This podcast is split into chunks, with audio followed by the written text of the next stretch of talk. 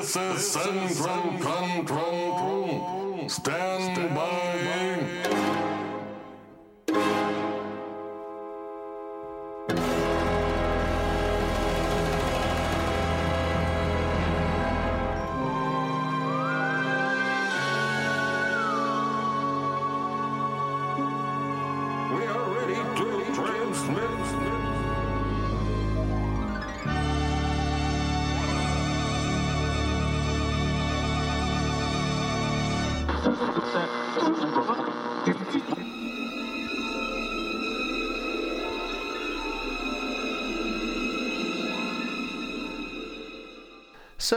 Derek Alino, Yes, Tim. have you ever wondered what if?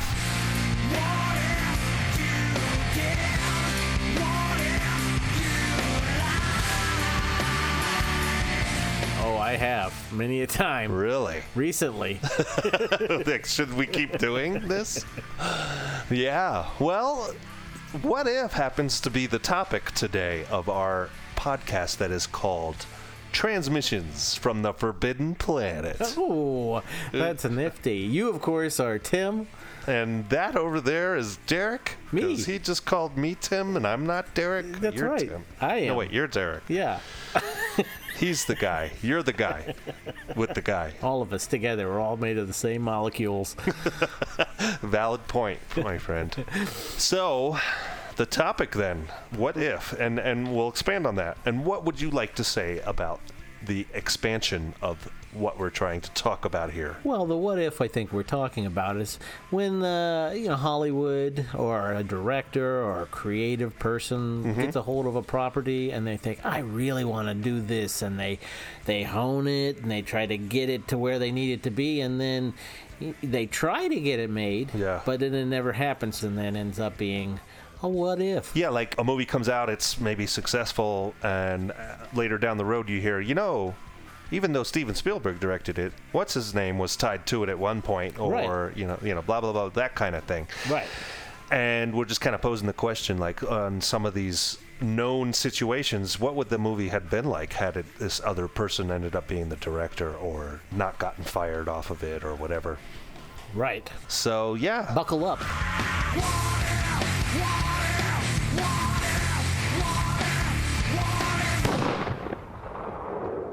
Hollywood politics fits into this particular subject that we're talking about here in many different ways. Right. Sometimes Hollywood studios have a project, a pet project that they've been wanting to do because they think we bought this book property that we think is going to make a great trilogy, or could be a director saying, "Ooh, I really loved this story that I honed when I was in my teenage years up to my mm-hmm. 20s, and now I'm in my 40s and I'm successful and I can finally do this little picture." Right. Whatever that case may be, there's all of these things, and Hollywood politics gets involved because sometimes, if it is the passion of the director, they sculpt it and they get ready to make it, and then Hollywood goes, you know what? The landscape for people, what they're wanting to see right now, this is not matching this. We're not going to give you the budget for this, or whatever. Yeah, right. Or sometimes directors have to interview for a job that they might be interested in, and Right. executives say, "Okay, we'll have the meeting."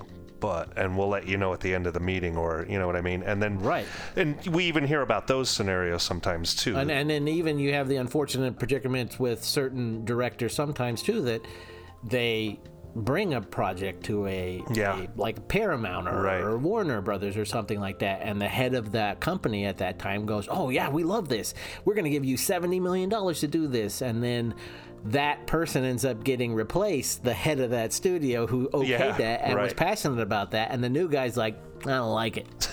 exactly. And then it goes bye bye. Yeah, yeah. So that's just a little bookmark Right. we could put at the beginning of this subject as we move on through some of these names and some of the reasons of why these projects are what ifs. Well, then, if we're going to talk about a director, and it's an episode of Transmissions from the Forbidden Planet, I know I renewed my contract. Did you renew yours? uh, yeah, the requirement that every episode we must mention the one and only David Fincher. So We put him up front so we could just get it out of the way. you all know we're going to talk about him. So my first films, the Super 8 movies, and were incredibly primitive. You know, I really didn't understand coverage. I didn't understand how to how to segment or divide. I knew that I could shoot things in slow motion that looked like the Six Million Dollar Man, or or or we knew how to kind of ape things. You know, we we we, we like everybody, you you start by impersonating things that you uh, recognize. There's quite a few things that uh, he's been attached to, and things didn't work out. Oh yeah. And I think one of the more famous ones is uh, World War Z Part Two. Right. At one point, you you were you and David Fincher were going to do World War Z Yeah. too, and I'm so curious, what does a David Fincher zombie movie Oh, even look good. like? Oh, it was good. It was really good. I, well, we we had a really good story, which he shepherded. Really strong story, and uh, no, the things he had planned for just hadn't been seen before. No, I'm sure he'll get it out on something else. Um, and that was I probably at the behest of Brad Pitt. I'm assuming Yes. because he was already the star of Part One. And the first one didn't go as he had hoped. Right. And he didn't get along with the director and Correct. so on. So when they wanted to do a sequel, he was just like, you know who I do like? yeah, right. You know who I know if we end up doing this movie, it will be a good one. right is David Fincher, right? Because they Right. did they had worked together on Fight Club and The Curious Case of Benjamin Button and Seven. and Seven, of course. Oh yeah, how can i how can I not say? So they yeah they have quite a history together already. So. Um, but I mean, you know, it's hard to think about that just because, for me, in my opinion, what a fucking mess World War Z the movie was. Oh yeah. Uh, totally. I didn't finish it. Right. And it, for me, it coincided with uh, I think The Walking Dead was at its peak at that point, the Yeah. TV show. Yeah, and so uh, um, when the movie came out, and I, tr- I'm like, sweet, I'm in the mood. You know, I love The Walking Dead, and let's see what World War Z is gonna do. And there there seemed to be like almost a PG-ness, PG-13ing of the movie Oh, it that was. happens. Yeah. Yeah. Okay.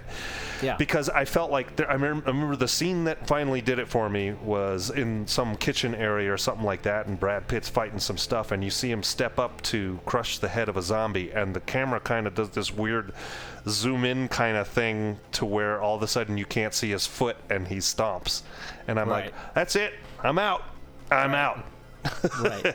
What in the fuck knuckles is this? No, no, for sure. Uh, there was studio interference once they got involved in this thing because the minute you have, you know, the zombies that end up turning into these things that are like hordes that can do ants climbing on each Yeah, other. right, right. You need a lot of CG work, and Yeah. and then it, this one also suffered from rewrites and more rewrites and more rewrites. The first one, I mean. Yeah.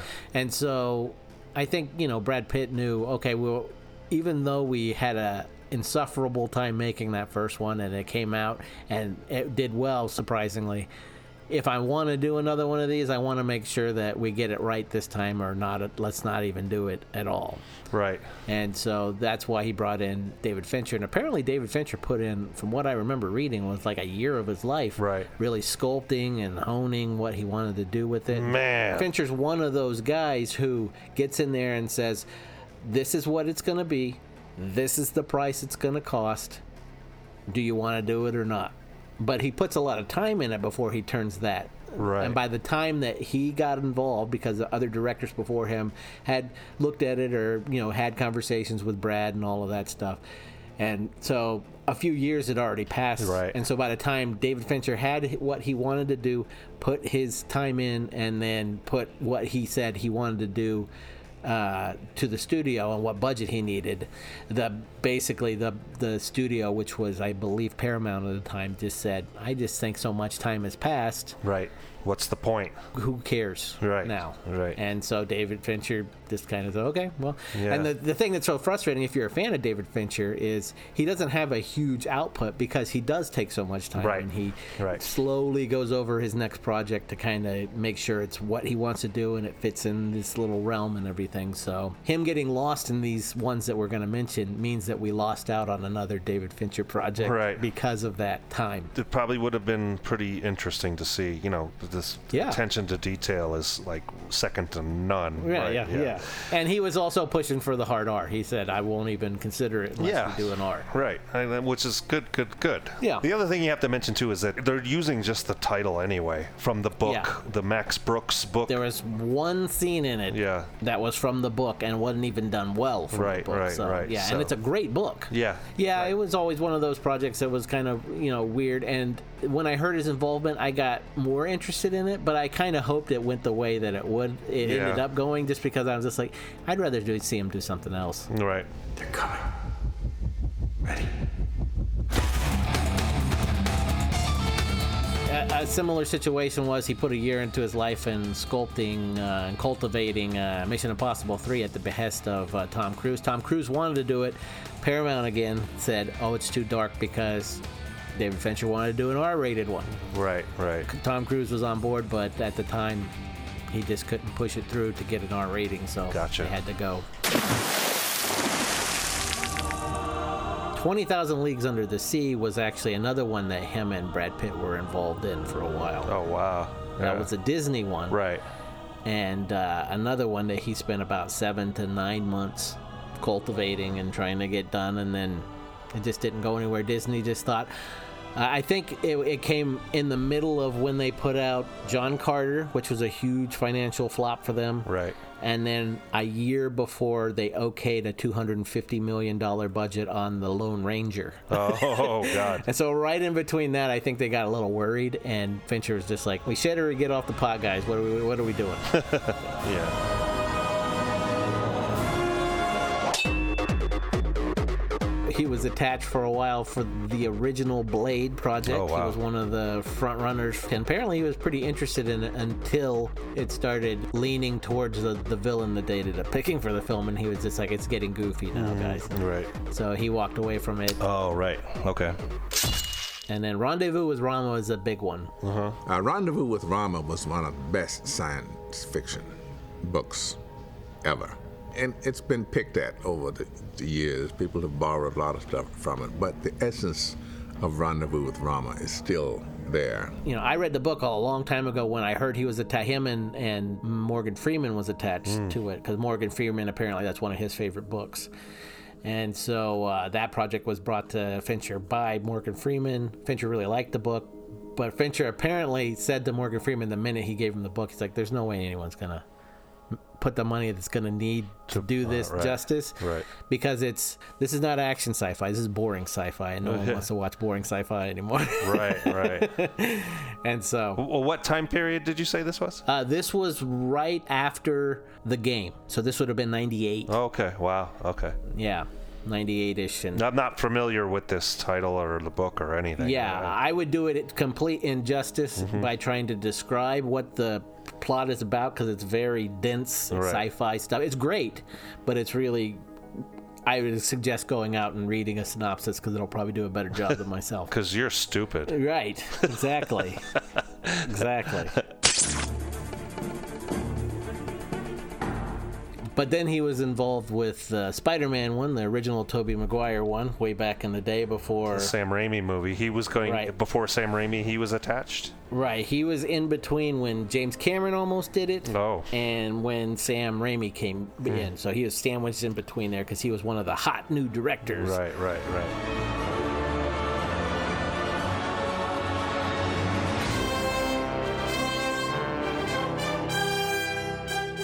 One of your Yeah. one of your uh, films that you saw, and I've, I've seen since you've brought it up on the show, and I actually thought it was a very beautiful looking film, weird film. That's very strange. Yeah. Strange, Right. but- Disney's answer to Yeah. Star Wars: The Black Hole. Right, what an answer. Yeah. the black hole was an interesting one because it had so many um, amazing things to bring to the table aside from you know cool visuals but we just couldn't lock down a version that everyone saw eye to eye on you know creatively But yeah, they wanted to remake it at some point, and he was brought in, and apparently he has a little bit of nostalgic love for the original one too. So That's cool. So he came in to try to look at the script that they wanted to do, and he apparently was involved for like two months, and there was they were stuck on a particular script that he was not fond of, so he bailed. Right. Just a little side note that's kind of unrelated to David Fincher, but uh, in Andor, the new fantabulous series uh, about uh, Andor, the little droid that is his mother's droid was purposefully designed to look like uh, Vincent and uh, Right. yeah, so, which I thought was really cool. You know, to kind of pay homage to those those droids from the Black Hole movie. That's awesome. Yeah. If only old Roddy McDowall was I'd around. done the voice. Or, Yeah. Slim Pickens is long gone, but yeah, yeah. We have to go. No, no, I can't make it. My hover stabilization's gone, my main circuit's blown, and both backups are failing. You can make it. It's no use, Vincent. My useful days are finished. But part of me goes with you. You'll never be obsolete. Carry on the tradition. We're the best. Uh, the Black Dahlia. Right, which did get made. Yeah, it got made by Brian De Palma. Not, in my opinion, very well. Right, right. It's kind of boring and lackluster, right? Doesn't Jude Law star in that? Uh, no, it's uh, Josh Hartnett. oh, no wonder you hate it. Yeah, yeah. and Brolin, oh, okay. Scarlett Johansson, I believe.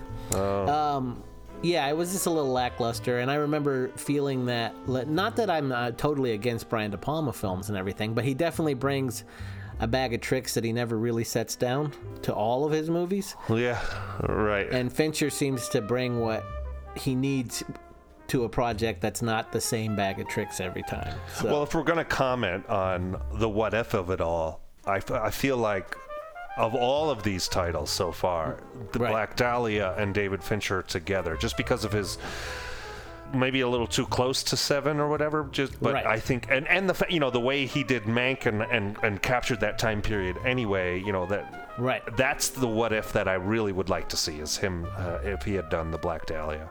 Right, right. No, I remember being super excited about it, hearing when he was involved about it, and then bummed when he backed out of it and wasn't Yeah. involved in it. But there was, I will say, in a lot of lovers of David Fincher, there was a collective groan when he attached himself to it because people were like, "Is he ever going to do anything that doesn't have killers in it?" You know what I mean? Well, that would that have been before or after Zodiac? That would have been before Right. Zodiac. But then Yeah, there but- was but- seven and Uh, yeah, no, I agree. Yeah. Black Dahlia for sure is one of those ones that I'd I'd like to see. I'd also like to see his take. Being a comic book fan, I'd like to see what he would do with a comic book movie Mm-hmm. and how different that he would come at it. Being that he has a such a precise way of thinking about things and and coming at it. And so Spider-Man would be definitely one of those ones that I would I would I, I'd like to see it through his lens. uh huh. You know, I'm glad he did the things he did. Yeah, me too. Uh, if there was one movie when I remember hearing it was announced that he definitely was going to do it, it was going to start filming. Someone said he's doing a movie about Facebook, and I remember thinking, "Oh, oh, why? yeah, exactly. Who cares?" And Right. then that movie comes out, and it's amazing. Right. It's just amazing, but. Yeah, so usually you know, from that point on, usually anything he attaches himself to, even if the the synopsis of the story he's doing doesn't sound great, I'm like, I'm there. I, I don't care. Right, right. You know. Well, I kind of remember uh, the the first time I heard about Mank, I was like, ah, I don't know. Right. And then seeing it, and it's probably almost one of my favorite ones of his. You know what I mean? He just has a way of doing that. Yeah.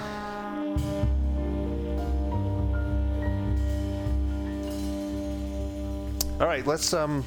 So we fulfilled our contract to uh, Sir David This Fincher. episode. Yeah, this episode, so David Yeah. Fincher coming in. So we're going to go on to you know probably most people consider one of the best directors who's ever lived. Right. I think he's probably the most, the best visual Director. storyteller. Yeah. He's just got a knack for telling a story, and he doesn't even have to have dialogue behind it, and you just completely get everything he's talking about. Right. And that's Steven Spielberg, of course. So, of course. Yeah, there's a big list here. You know, he's had a long career. So, Mhm. there's obviously a lot of stuff he could have done that didn't come to fruition. So, Right. we're going to start off with uh, a, a, a sequel to uh, one of his original greats, and that's Close Encounters. hmm which is like I do, you just seeing Right. that Close Encounters too. I'm like, ah, thank God Yeah. that didn't happen. Yeah, apparently it was supposed to be Night Skies, is what the original title was, the working title of what they were toying with. And Yeah. this time it was going to be Bad Aliens coming Okay, back. of course, right. The Close Encounters sequel was something that I um, really thought could be something, but the further we got away from the first one, the, the, the idea just didn't seem to gel anymore. And so um, that whole thing. But here's here's the cool thing about these. Okay. So he takes Close Encounters 2, which could have been bad aliens coming down Right. and wreaking havoc in another little small town. And Right. then it starts to spread. You move on to E.T., and that becomes one of his biggest hits ever at the time. Right. Within a few weeks after For E ET2. he gets on the phone and says, "Oh my, we got to do a sequel. This thing is huge." And starts and there's he puts pen to paper and puts a synopsis out there for ET2, and uh, again, this time it's bad aliens coming down, and then ET aliens have to come down and help. Oh. That sounds really dumb. Bad, yeah. and apparently he realized this when it went from being a big hit for him to the biggest hit for him, and Yeah. he re- and he buried it. because he's like, I don't, I don't want. I'm gonna s- playing with Yeah. fire here, basically. Right. Which is, Yeah. yeah. Then you got to give him a thousand times credit for that because a lot of guys, Oh, yeah. you know, he's had some some serious fucking success at this point, but that one was like the one that. And, and yeah, I'm sure it would have been super easy to just be like, I'm gonna ride this gravy chain till it. Yeah. Yeah, exactly. Right. But what is interesting to me about those two things, those two ways of thinking of how you're going to take a concept from your first movie where it has to deal with good things, and then the next time bringing it back to a small area of town, Yeah. these things start going wrong. The, these little aliens, these creatures start taking over a small little town. Apparently, that sticks in the back of his mind because Right. when he finally comes across the script for Gremlins, Right. like, I can do this now and I don't have to direct it. right, right, right. Yeah, good point. Right. Yeah. Well, you son of a. So I guess there was a point where he was going to do a Jaws the sequel. They really want the studio Universal really wanted to do a Jaws 2. He felt obliged to do it being it was one of his I mean his first big huge movie. Right. With Jaws 2, what had happened is I really wanted to go make Close Encounters, but uh, Universal wanted the Jaws sequel as soon as possible. And so, as much as I was willing to direct it, time was pressing. So I got to do what I really wanted, and they still got Jaws 2, and, well, all of us had hits. And so he came back and did Jaws 3D, right? Steven Right. Spielberg directs Jaws 3D. He brought Dennis Quaid and Louis Gossett.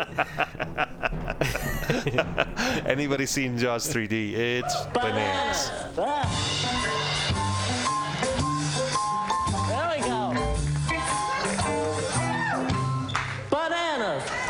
I'm glad uh, though that you know let that franchise fall on its heels on on its own merit. You know what I mean? Totally. Yeah. Bananas. All right, that's it. Thank you, Carl. It can be done with sequels like this, you know, especially, you know, a lot of times people say, you know, Jaws is like a perfect script, right? Yeah, And and yeah. you think, well, how do you top that and all that? But then, Right. you know, you do have I mean, granted they're not as perfect, but Back to the Future, all three Right. sequels were very suc or two sequels were very successful. right. Uh, so it can happen, but Right. man, you're it's it's kind of like Lightning in a bottle, I was man. just gonna say that. Yeah, you took it right out of my mouth.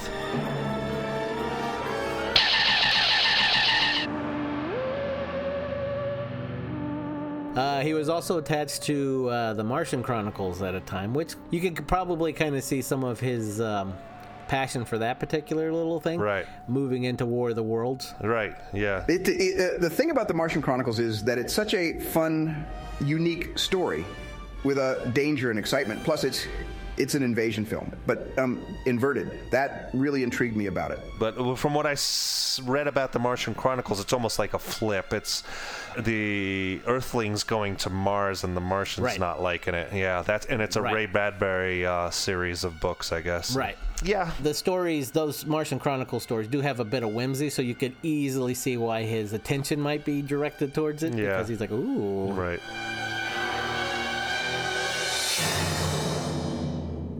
A big one though, the one of, that a lot of people have called uh, an unmakeable film is The Catcher in the Rye, right? Right. Yeah. He's probably it's probably luck kept him away from doing this one because that book has so much notoriety to it Right, now. right. After all of these years have passed. because of some of the assassinations that were tied to it. Right. From what I read about this is J.D. Salinger, the author, is notori- was notoriously hermitish and reclusive and Mhm. didn't like talking to anybody and never wanted to really allow for his stuff to be adapted.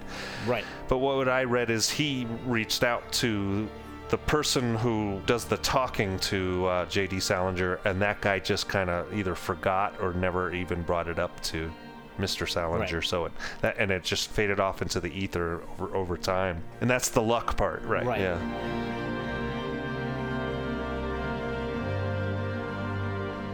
One uh, from my childhood that I used to love was an old Jimmy Stewart movie na- called Harvey. Right. Right. uh, which I really found lovely as a kid, and then uh, he almost remade it. You could see his sensibilities again turning to something Right. like It's Harvey's the, the the conceit is that he's got this imaginary friend rabbit, right? Seven feet tall. I've never seen it. And then I introduced them to Harvey. And he's bigger and grander than anything they offer me. And and when they leave, they leave impressed. It's a very cute movie and everything, and over the years, he's had people attached to maybe going back and forth to it. This is the this is the hearsay part of the whole thing, but Right. he's had pe- everyone from like Tom Hanks involved with it, Mhm. which you can kind of see that whole connection. Uh, Harrison Ford. Well, you know, um, I'm a sucker for a Jimmy Stewart movie, and uh, it's really hard to resist the pure heart and soul that comes with his film Harvey. And um, the temptation is greatly there to remake it, for me, that is. But at the same time, you could easily um, upset the balance of drama and cuteness in a remake like that, so it's troubling. Would I want to see a remake? No, but uh, I could see his sensibilities being attracted good to it, for yeah. a remake of it. Yeah.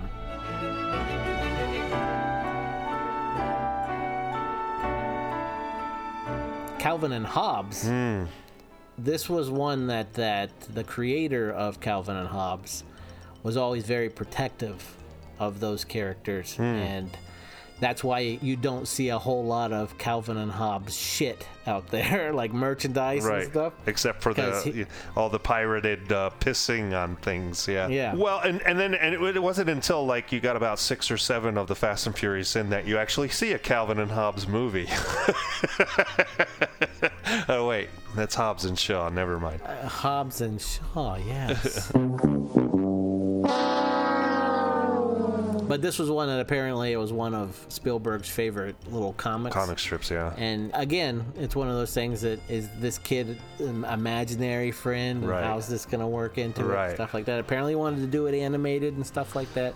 But uh, Oh, that's I good. guess- That, would have, because I Yeah, was yeah. uh, this whole time I thought you were about to say live action, and I'm like, well, that's Yeah, just gonna no. be like you know, like when they did that Dennis the Menace movie or whatever. Right, right, right. No, yeah, no, it was supposed to be animated stuff. That was one of the things that that the creator of Calvin and Hobbes, Bill Watterson, the the reason he was uh, kind of interested in maybe letting Spielberg take a crack at his creation was the animation thing. But apparently, it was around the time right after um, Who Framed Roger Rabbit had come out. Right. And um, the same animators from that worked on a test thing for Calvin and Hobbes. And both Spielberg and the creator, uh, Bill, he, he they both looked at it and just like, eh, it just doesn't feel, it doesn't move right. Something's Right, not right yeah. about it. So they, they both kind of begged off of it, and then nothing's happened since. So, and that's probably again for the best. Right, right, right.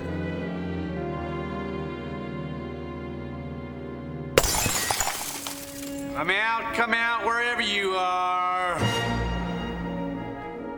Well, moving into Cape Fear, which is Mm-hmm. interesting because to, for, for me, Martin Scorsese's sensibility of it is so attached to what I know Mhm. of it. It's hard to see that movie any other way. Uh, granted, even Scorsese's is a remake of an old, you know, the old Robert Mitchum version, which for sure is very, you know, typical black and white and not nearly as dark. But um, Still contains a rape scene though. That's very pivotal to that old movie. Right, back, right. Back in there, it's a, that made it probably stand out more than it ever would have. I think it's Scorsese is the man for dark, right? Oh, yeah. And Steven Yeah, Spielberg. I mean, he can do dark, but right, obviously, but he does dark in like a dramatic tone, you know, like say Schindler's List or Right. Munich and and and all those types of movies where you're dealing with serious tones, but this is a dude who's sick in the head, right? And right.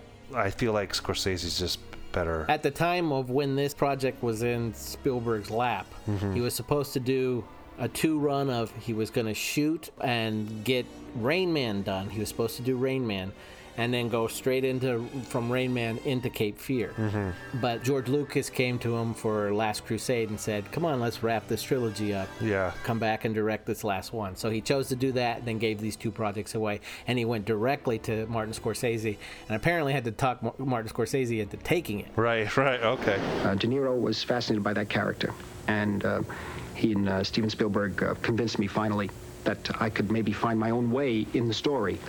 Um, I, I usually find it very difficult when I do other people's material. I can't really satisfy them, and I can't satisfy myself. Oh, it was a remake, yeah. It was a remake. I mean, because you, you are stuck with the same story, you know. But what I wanted to do is to enrich the characters, or um, uh, complicate the psychological makeup of the family, so to speak. And uh, you, uh, quite honestly, that's a danger. That's a danger. You don't know whether you're, as I said, sinking the genre itself or you're trying to enrich it. And you know, Spielberg was like, "I'll produce it. You do it." That worked out, I think. Yeah, yeah. I like No, that for movie. sure. I do too. Yeah.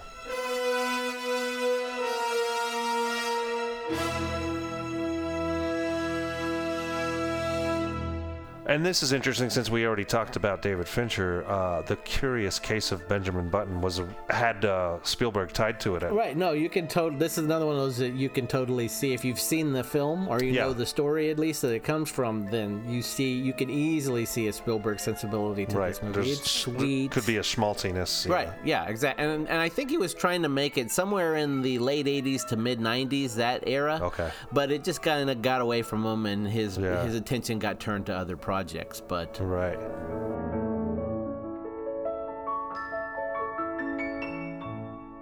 The last one here is the Howard Hughes bio he almost did. Yeah. Which again, Scorsese, Scorsese, ended up with it. So Yeah, this a project for Howard Hughes has been around a long time, Right. With a lot of different directors attached to it. So you have Right. like Christopher Nolan. He wanted to have Jim Carrey play him, and then uh, Michael Mann wanted to cast someone who didn't look anything like Howard Hughes. that's funny. Yeah. It- yeah, Right. it couldn't have been Adam Driver. He looks a little too much like him. Yeah, Paul Giamatti as, Hugh as Howard Hughes. right.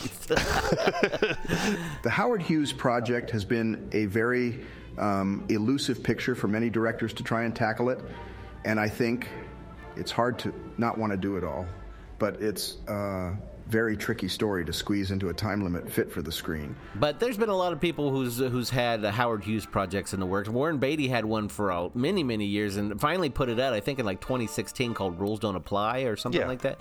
But uh, Spielberg he went back and forth with his, and his was actually going to incorporate the whole life story all the way up to when um, right Hermione guy. yeah uh, yeah Howard Hughes became kind of that old hermit. And uh, taken over by the Mormons and such. So, I mean, I'm kind of glad that Scorsese ended his movie about Howard Hughes, The Aviator, where he did. Right. Uh, so uh, out of out of these, if you could choose one to have happen, what would it be? I would probably go with the Martian Chronicles. Because it's a property we haven't seen, and it would be Right. something totally, you know, a different take on the invasion thing. And I think he has the right sensibilities, especially at the time he wanted to make it. Mhm. He was still in that Spielberg popcorny Right, mode right. instead of, you know, and not that it's, I'm not saying it's a bad thing that he got into more serious films. I think that's where he needs to be right, right. when he hits those things. But at this time when he was exploring it, I think it would have been a perfect Spielbergy popcorny movie. Right, a trend-setting film that Right. would go on to shape Hollywood forever, the way Right. Close Encounters and Raiders of the Lost Ark did. And know. if he would have, we would have already had a million us going to other planets and populating. right, right, right. thing, Yeah, I mean, I'm looking over the list, and um, I, I, I, yeah, that's the only one that really jumps out. Just because I don't know, I don't know the books, so I'm, I'm curious. I just know the very, the basic synopsis that it's we go there and they don't like it. But um, yeah, I'd have to go with that too because I uh, uh, that bottom half of the list, I like it the way it is. Cape Fear, Howard Right, oh, yeah. Hughes. Benjamin Button, Rain Man, Right. uh, those are those movies came out and they're great the way they are. And then two, you know, like we said, Close Encounters two, just leave the fuck off with that. Leave it alone, yeah. And and ET two and Jaws two, we already know what happened with that, right? Right.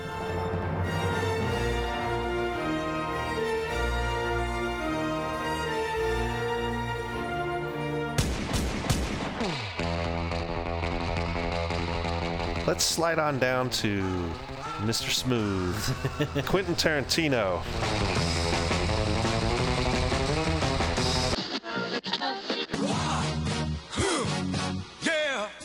Well, I'm very curious about this first one because Luke Cage, right? So he was probably wanting to do like a 70s exploitation type of take on it, I bet. Exactly. Yeah. Yeah, and apparently his pitch went over really well with like two independent producers. Right. And then when it got to a studio, the studio was like, no.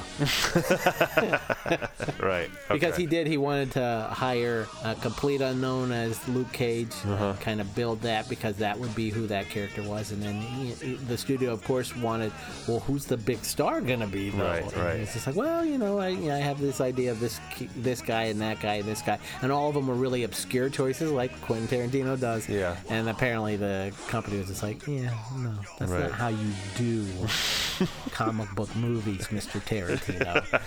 right. I don't know if I'd like, even if it's a weird offshoot one like this, I think I'd rather him not do a comic book thing. Oh yeah, no, I agree. I agree.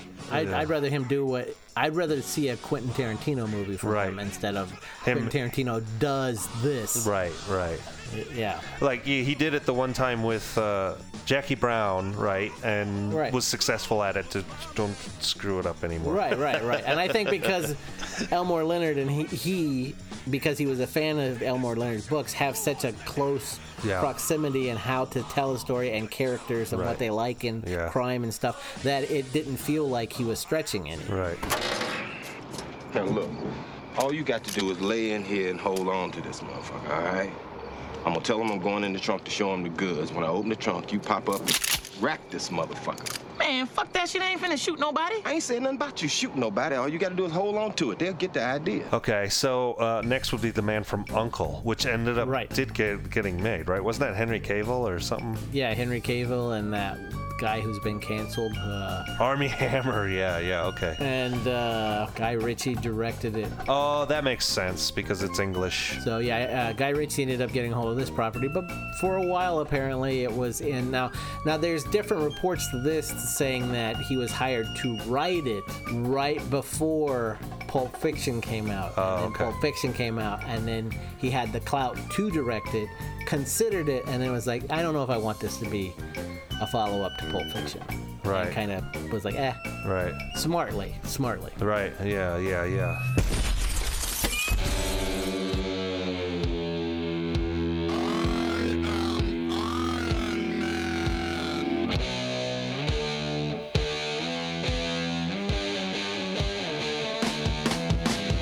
Back to the comic book thing. We got two of them here. Yeah. Iron Man and Silver Surfer. Iron Man was uh, property of uh, Fox Okay.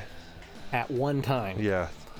They owned a good amount of uh, Marvel product, and Right. so uh, they brought in a lot of different people to talk to Mm-hmm. and see what they're.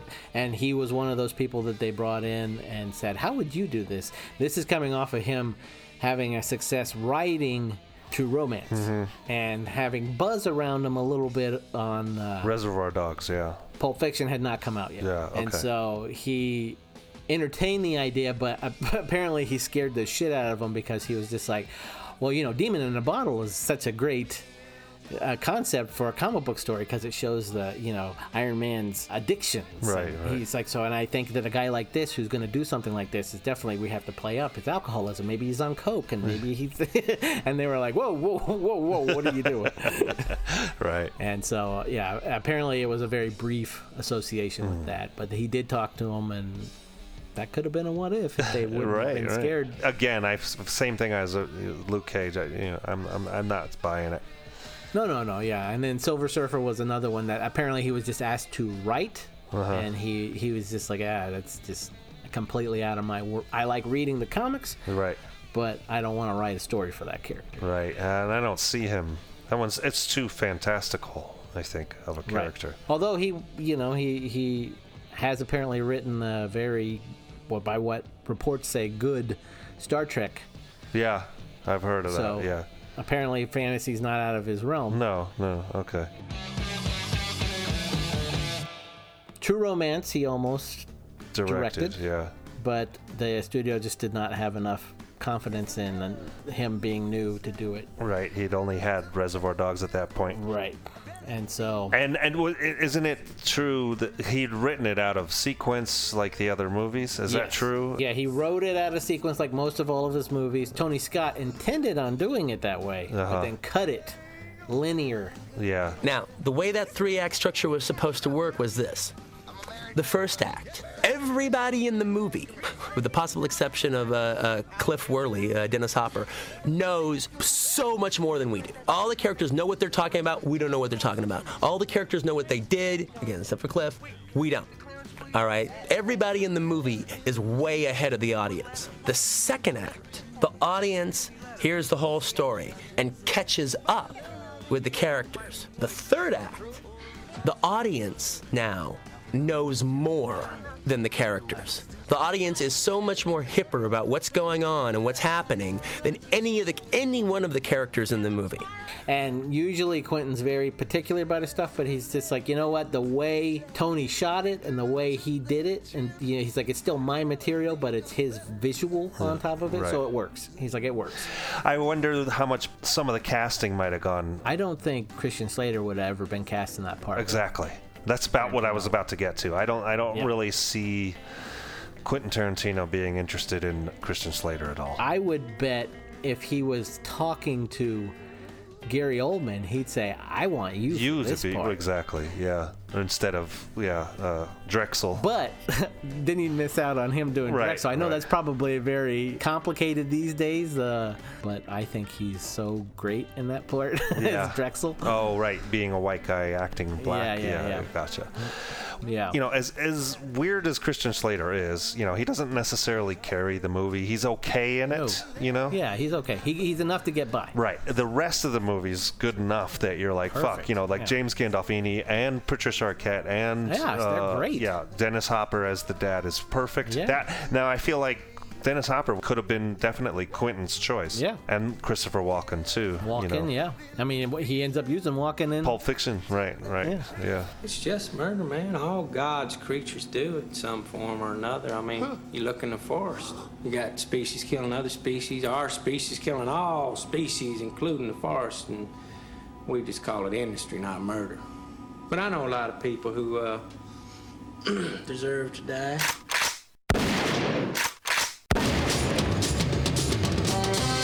Natural Born Killers, however. Yeah, yeah, he was not happy with that. Right, I know. No. Right, he was he could have directed that, but Oliver Stone did, and Yeah, he almost directed Natural Born Killers as a very low budget project, got money to do it, and then realized that he was going to need more money for distribution and or helping with distribution of uh, Reservoir Dogs. And Okay. so he had to sell it. I mean, I don't dislike Oliver Stone's version of it.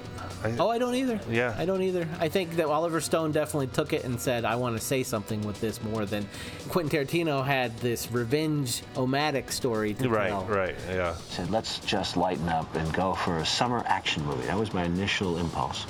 This Tarantino script is great. We'll play with this, John. We'll have fun. We'll, we'll do something Arnold Schwarzenegger will be proud of.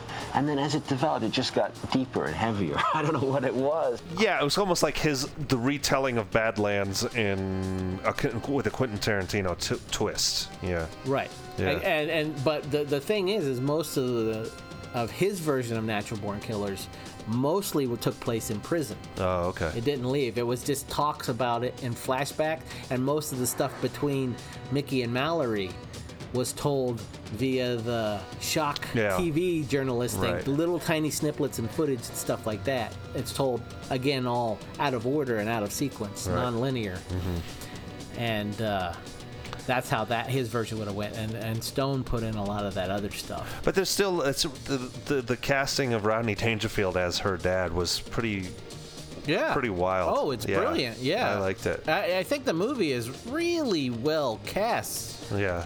But it's there's definitely a moment in the film where it stops feeling like Quentin DNA mm-hmm. and starts feeling way more like Oliver Stone Oliver Stone, DNA yeah. because he always has something he wants to tell you.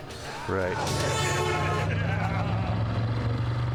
Well, so this next one, I, I, I remember you talking about this like years ago, Yeah. years and years and years ago, and I really would have liked to have Oh, seen this happen, man. and that's the Vega brothers. Yeah, so apparently Quentin Tarantino had a uh, story in mind to bring the Vega brothers together. Ah. So John Travolta's character Vincent Vega from Pulp Fiction in that movie talks about a trip that he went on to Amsterdam. Right. And uh, that was the setting for apparently the story that Quentin had come up with. So Oh.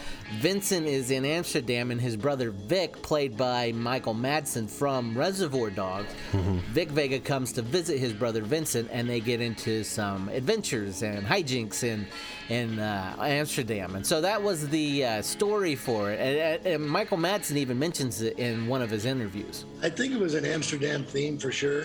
I mean, I, I, I like John so much. I, I actually worked with him in a, in a picture, and we talked about it a couple of times. And I think that Quentin might still have it in the back of his mind somewhere. Obviously, it'd have to be. Uh, I don't know how they would work that out because we're both a little older now. But uh, leave it up to Quentin. I wouldn't be surprised if he came up with an idea. I've always wanted to do it, and so does John. So it's funny that it never happened. But uh, I'd never say never about Quentin. Which, if I don't know if, if anybody has never put this together, but uh, there's Vincent Vega from Pulp Fiction, that's John Travolta's character, and then Michael Madsen in Reservoir Dogs is uh, what is it, Vic? Vic. Vic, as in Victor. Toothpick Vic. Yeah, it's Vega, right? So Yeah. they say a lot of his movies are all from in the same universe, right? So supposedly Michael Madsen's character in Reservoir Dogs was brothers with Vince, uh, Vincent Vega of Pulp Fiction. So Right. if that had been a movie, that would have been really fucking cool. Yeah. By the time he announced this, this was right after Jackie Brown had come out. And he said, uh, Yeah, they might look a little bit older, but I have a way, I, I have an idea how to do it. But uh, it, it just languished uh, too long, too long, too Mhm. long. But he has teased, I think, in the last five years that he's going to do a novel version and bring that up. Oh, yeah. So there's always that what if could be answered in that particular one. But I want to see John Travolta and Vincent again. I know, I know.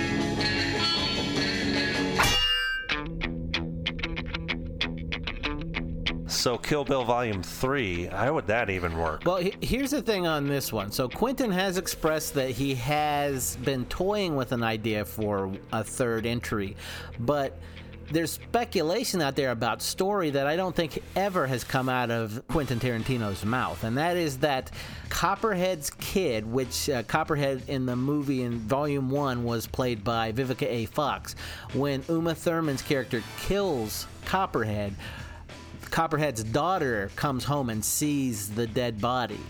And Uma's character slowly walks up to the little kid and says, It's not my intention to do this in front of you. For that, I'm sorry. But you can take my word for it. Your mother had it coming. When you grow up, if you still feel raw about it, I'll be. And people are speculating that it'll be about her going after right Uma's character kind of thing, which uh, it seems loose to me. But he doesn't call it Kill Bill 3 because Bill's dead. Right, right. But he's never said what it would be about. So that's people speculating what it Yeah, be yeah. I would rather him not touch that. I like those movies the way they are. There doesn't need another one. No, Um, right, and yeah, it's just diluting the property, and he's Yeah. he's he, and it's taking his time away from doing something else. Right, right. Especially since he's only got one Yeah, left one in the yeah, he's got one more. It's supposedly Right. right. But I, I'd rather it be an original work, unless it's unless it's Vega Brothers. Bring it, then. Yeah. Bring it. Right.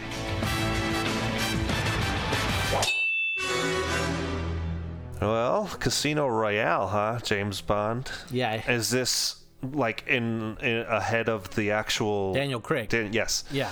Sorry. So, uh, yeah, no problem.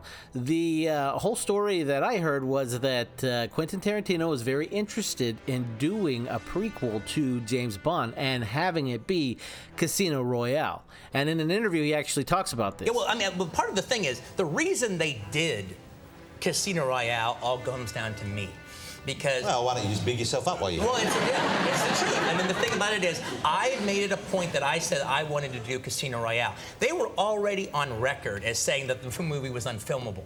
But then after I said it and talked about it for a little bit, then the big thing on all the internets was that was what the fans wanted to see. And so that's when they, oh, maybe it's not so unfilmable now. And so his big thing was, though, he wanted to keep as James Bond Pierce Brosnan. Oh.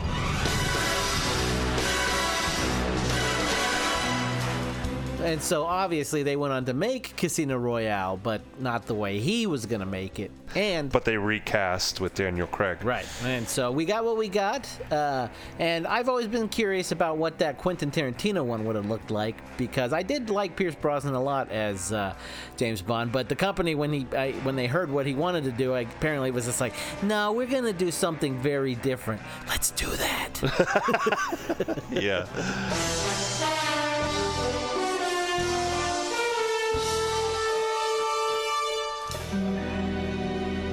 So, Faster Pussycat Kill Kill, uh, Right. which is a famous um, kind of schlock, uh, grindhouse kind of film from the 60s, right? Right, yeah, yeah. 65, a Russ Meyers film, a nice little B movie. If you're in the mood for it, check it out. It's a lot of fun. And uh, yeah, th- it was reported that Tarantino wanted to remake this movie because he's so fond of that old Russ Meyers 1965 film. That uh, there's been all kinds of things said, like he was about to cast a, an adult film star, uh, Tera Patrick, was apparently going to be playing the lead at one point, and then also weird reports like Britney Spears was going to be in it, and uh, just a few other people. It, it was it was a lot of weird little speculations out there that I don't know is 100% backed up by Tarantino, but uh, he definitely when he did Death Proof, there was some homages to it in there. And in fact, one of the characters wears a shirt with the main character from Faster Pussycat Kill Kill. But Yeah. yeah, uh, it, Right. it- this was a very popular film. I mean, it's been spoofed or mentioned in a lot of different other properties like Simpsons and Futurama and that game uh, Grand Theft Auto. It's it's mentioned or referenced in. Right, right. And so, uh, yeah, it, it just has a life of its own. And the rumors were him attached to it. You could totally see it, especially after seeing what he did with Death Proof, how he made that work. He even uh, thanked Russ Meyers, the director of Faster Pussycat Kill Kill Oh, yeah. in in the credits to Death Proof. So it was a big influence on him, and uh, it, it was a fun film that I I really think he could have done something interesting with, and I would have really liked to have seen it actually. Yeah. But again, it's one of those that if he was interested in it, it just over time it kind of uh, Fizzled out, Right. yeah. Yeah. and he just lost interest, Hmm. went to something else. Right. But, I mean, you know, we've come to the end of the list, and so we got to pick one. Right. And I guess, oof. Yeah. Uh, we already mentioned Vega Brothers is probably it. Oh, yeah. And I oh, so i- if uh, there's going to be a number two for me, I think it would be uh, Faster Pussycat Kill Kill. I'd like to see him try and do that. Yeah, me too. Yeah, that would totally be my choice too.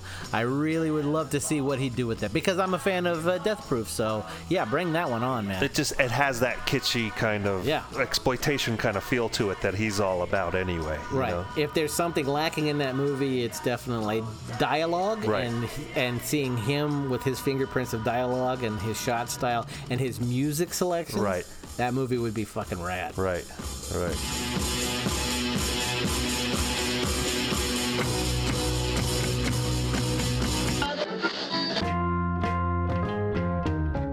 And now a word from us. Ooh. My favorite peeps. So let's say you want to reach out to us, ask us some questions, or make comments that are not negative and mean. No, no, we're very sensitive. Or if you want to participate in some of the questions we ask each other on the show, answer them so we can see your answers. Right. Boy, am I right. If we if you're gonna try and look for us on Instagram or Facebook, it is TFTFP Podcast. Yeah, and we also have yes, yes, a shiny spick and span little email address that goes by the name of TFTFP Podcast at gmail.com. Mm, rolls right off the tongue, it does. yeah. Or you Right. can just search us on Google. Yeah.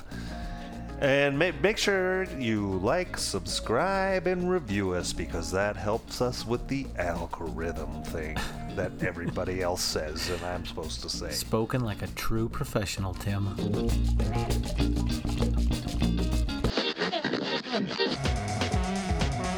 So Darren Aronofsky is uh, a guy we would like to talk about uh, in the what ifs here, and because the one that really stands out to me was he was attached to do the RoboCop remake. Yeah.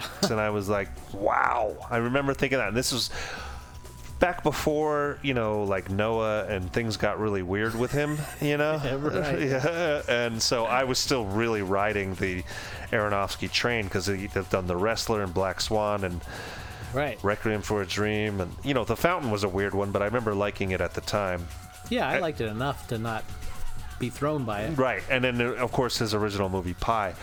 So um, yeah, I remember thinking, oh wow, you know, what would his weird ass dark fucking sensibilities do to uh, RoboCop? But, you know, I think he probably would have taken the humor out of it. Yeah, oh, no, totally. Yeah, I, I mean, Aronofsky's sensibilities are way different than uh, Verhoeven, who directed the original RoboCop, and that sarcastic bite wouldn't be there with Aronofsky. Yeah. So even though in the original RoboCop Uh-huh. from Verhoeven we had that sorrowful tragedy Right. to the character, I think it would have been much deeper with Aronofsky. Right, which is like the movie that ended up getting made. You know, they tried to go dark, but then they, you know, to cut it down to this PG-13 garbage, and uh, it lost everything that it was supposed to be. It lost Yeah. the, all the coolness of the old. It lost all the parody. It lost all of that, you know, and then didn't really gain any of the darkness that it had.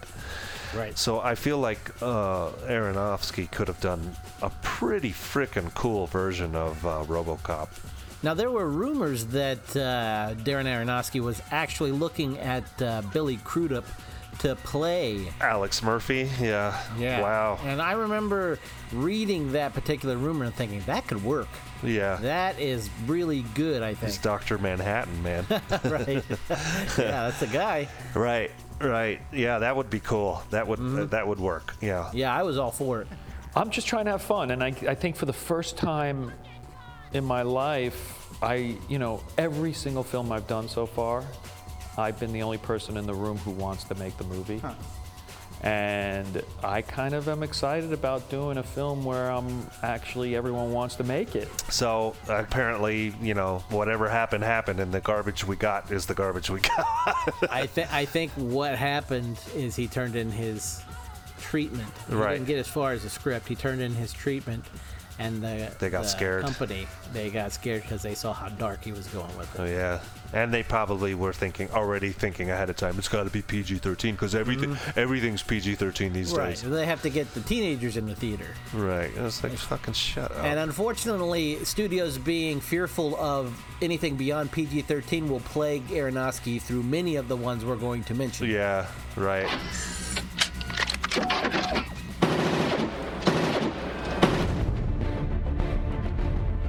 Next one up is Batman Year One. Oh wow. See, Aronofsky was there before Nolan, Yeah. and uh, the company was trying their best to get away from the Batman and Robin. Yeah.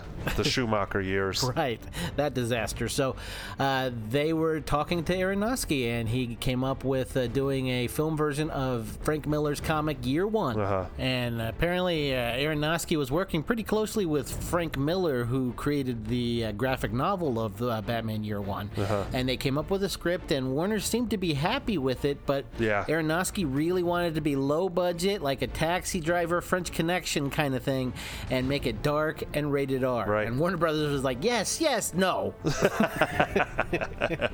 right, because they're trying to sell toys still. Right, exactly, yeah. And so that is one of those ones that uh, he he had it for a while. It seemed like it was going his way, and then they shifted to Nolan. Uh, yeah. You know, Yeah. and so uh, I would love to see what that looked like, but at the same time, what I have, Right. Batman Begins, I would hate to trade out. Yeah, oh, I agree. I mm. agree. If there was just a way to have both, Right. you know. Yeah, unfortunately, we have to choose.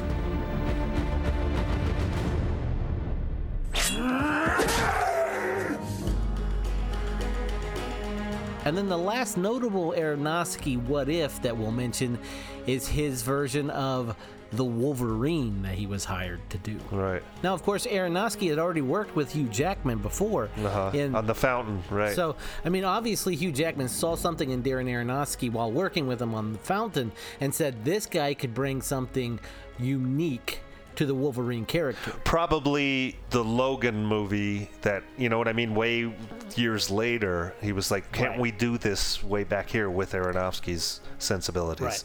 Yeah, that would be fucking rad. Yeah, an Aronofsky take on Wolverine? Hell, yes, please. I mean, we're definitely going to make something great, you know, but it, it, it will be very different, you know, and that's that's you know what I do. It's uh, it's a, a standalone piece that has nothing to do with anything in the in the whole franchise or in that universe. Now, the story of Aronofsky's Wolverine centered around a 1982 comic book that came out, written by Chris Claremont and illustrated by Frank Miller. So Aronofsky's teaming up with his old Frank Miller pal from the Batman days, Uh-huh. and uh, they're trying to get this one off the ground and use that comic book as a leeway to the script. Not sure if that was forced by Fox or something, but Aronofsky, of course, pushes it and goes very, very dark with it. Yeah. And the uh, R rated, which he really wanted to do an R rated, was not only coming out of the movie violence, but also disturbing images from the violence. And that's where I think the company started getting a little scared. Yeah. And the further they got into production, they started the company started pushing back on Aronofsky's disturbing images and violence and stuff, and saying, "Well, maybe we should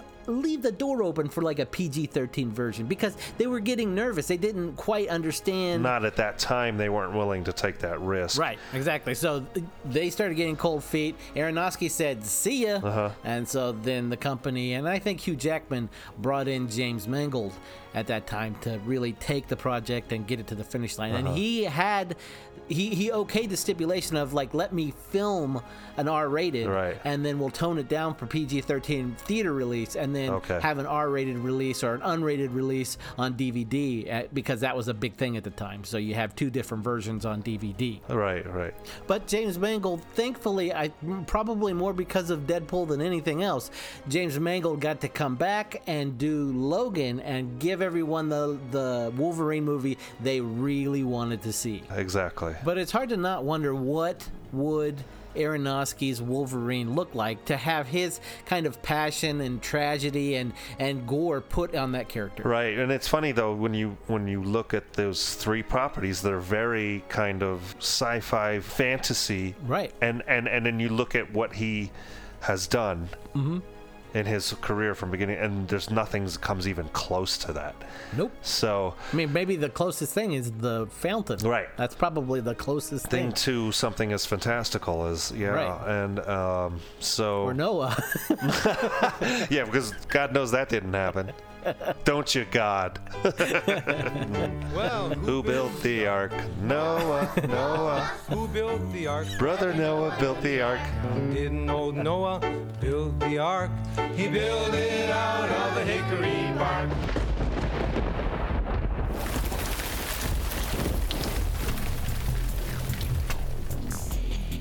For you, of the, what would you choose out of those? Like I said, I mean, I would love to see what he'd do with Batman Year One, but I'm not enough to sacrifice what we got. Right. So I would probably have to go the Wolverine. Yeah. Oh, really? Okay. Yeah. Uh, I'm going RoboCop just because we got the garbage we got. Right. and we have Logan. there is Right. there it, the void is in the RoboCop void if we're gonna remake it. You know what I mean? Right. Otherwise, leave the Verhoeven one. You know, or even two. I like you know you and I are Yeah, like me too, yeah. Irvin Kershner fans of uh, Yep. RoboCop 2, but not a lot of people are. Ah, what do they know? For me, it's RoboCop. I would have loved to have seen his take on RoboCop. Oh yeah.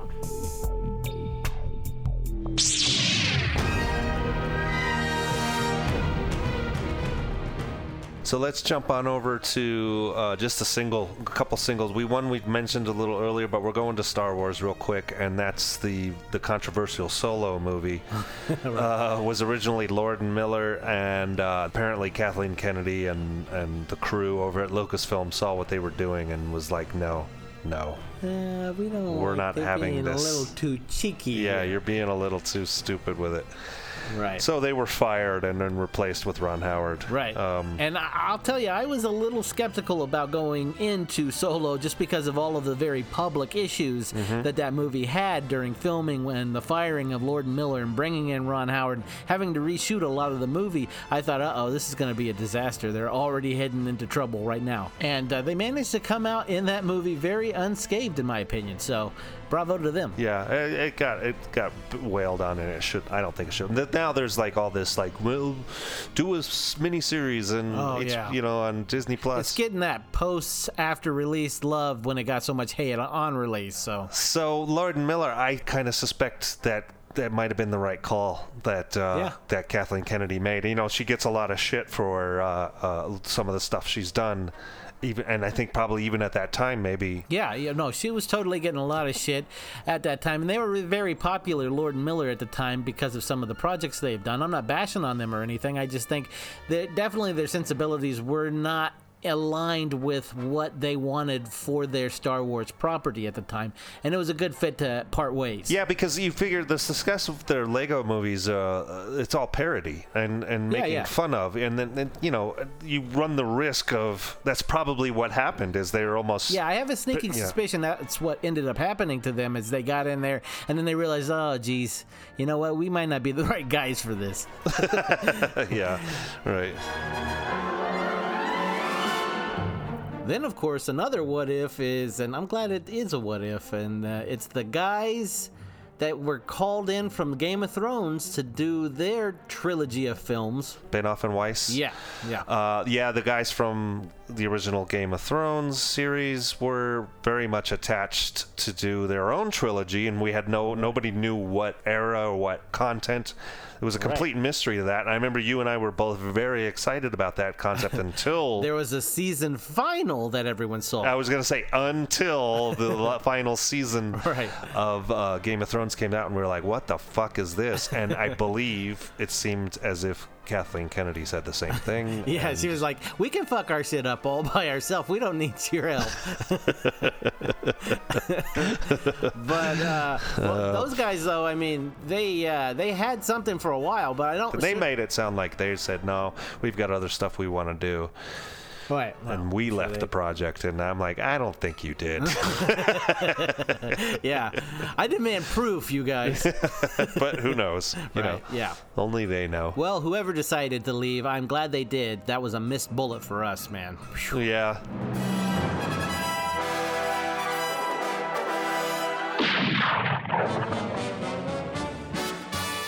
Next up is well, since we mentioned him so much in uh, Steven Spielberg's list, uh, we're gonna talk about Martin Scorsese directly now. Finally, gee whiz.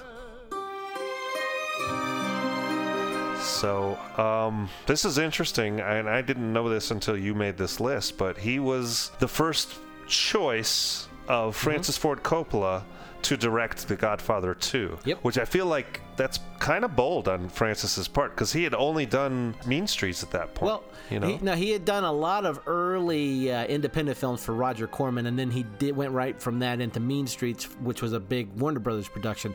And uh, Francis had seen some of his early work and said, "This kid would be good." Mm-hmm. It's in the best interest of all the fans. Francis directed Godfather 2. I would have, uh, I was just so nervous even touching that um, property. Springboarding off of what I just said, the executives at the studio were like, "Fuck that shit." right. Well, well, Coppola tells that story that uh, he was asked to do the sequel. Yeah. He said, "Uh, "There's no way I want to ever do another Godfather film." Right. He had a horrible time on that first one, so he kept pushing. I'll produce it. I'll write it, and here's some great directors, including Scorsese. Let them direct it, and I'll watch over them. They, the company, kept pushing back on us, saying, "We don't want other people. We want you." So he said he ended up giving giving them three stipulations he thought that they would never agree to, and uh, the studio finally came back and was basically like, "Yeah, you got it, whatever you want." right, right, right. So that's why we ended up not having a Martin Scorsese directed Godfather 2. yeah. So and and that worked out because that those two Oh, movies, though, you know, everybody says that as far as original and sequel go, it's one of the best. Oh right? yeah, right. So I mean, obviously, Coppola saw Scorsese had what it took to do something like that, but Yeah, he's got the sensibility for it. Now, Yeah. obviously, he goes on later on to do so, some of the greatest gangster films ever made. Right. But No, I mean it's not until Goodfellas in 1990 that Martin Scorsese makes a mafia film that's in, even in contention on the list next to the Godfather movies. so- right. Yeah. Correct.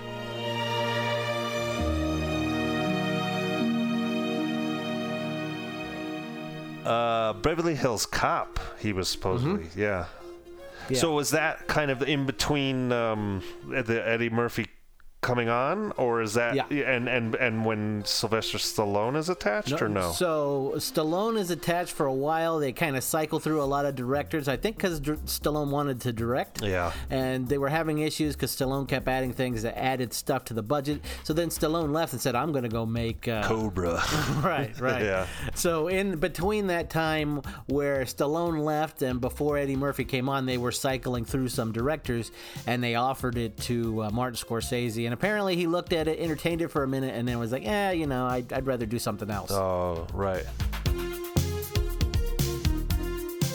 Witness is another one, and that's similar time period, isn't it? Mm-hmm. Yeah, yeah, yeah. Early Yep. '80s. They're Uh, like a year apart. uh, which is a great movie. Uh, Witness, Witness is a great movie. Yeah. Yeah. Harrison Ford. Yeah. Kelly McGillis and uh, Before her Top Gun days. yeah, right. Um, And you got to remember that this is during a time in Scorsese's career where he's not doing all that well, and he won't be doing all that well till '87 when he finally does a sequel for the first time, and that's Color of Money. right, right. And both Witness and Beverly Hills Cop were huge hits. So he turned down a profitable movie, something that could have been in favor of his career, Mhm. to end up doing other things until he gets to Color of Money, and then that puts him back on course. Right, yeah, right.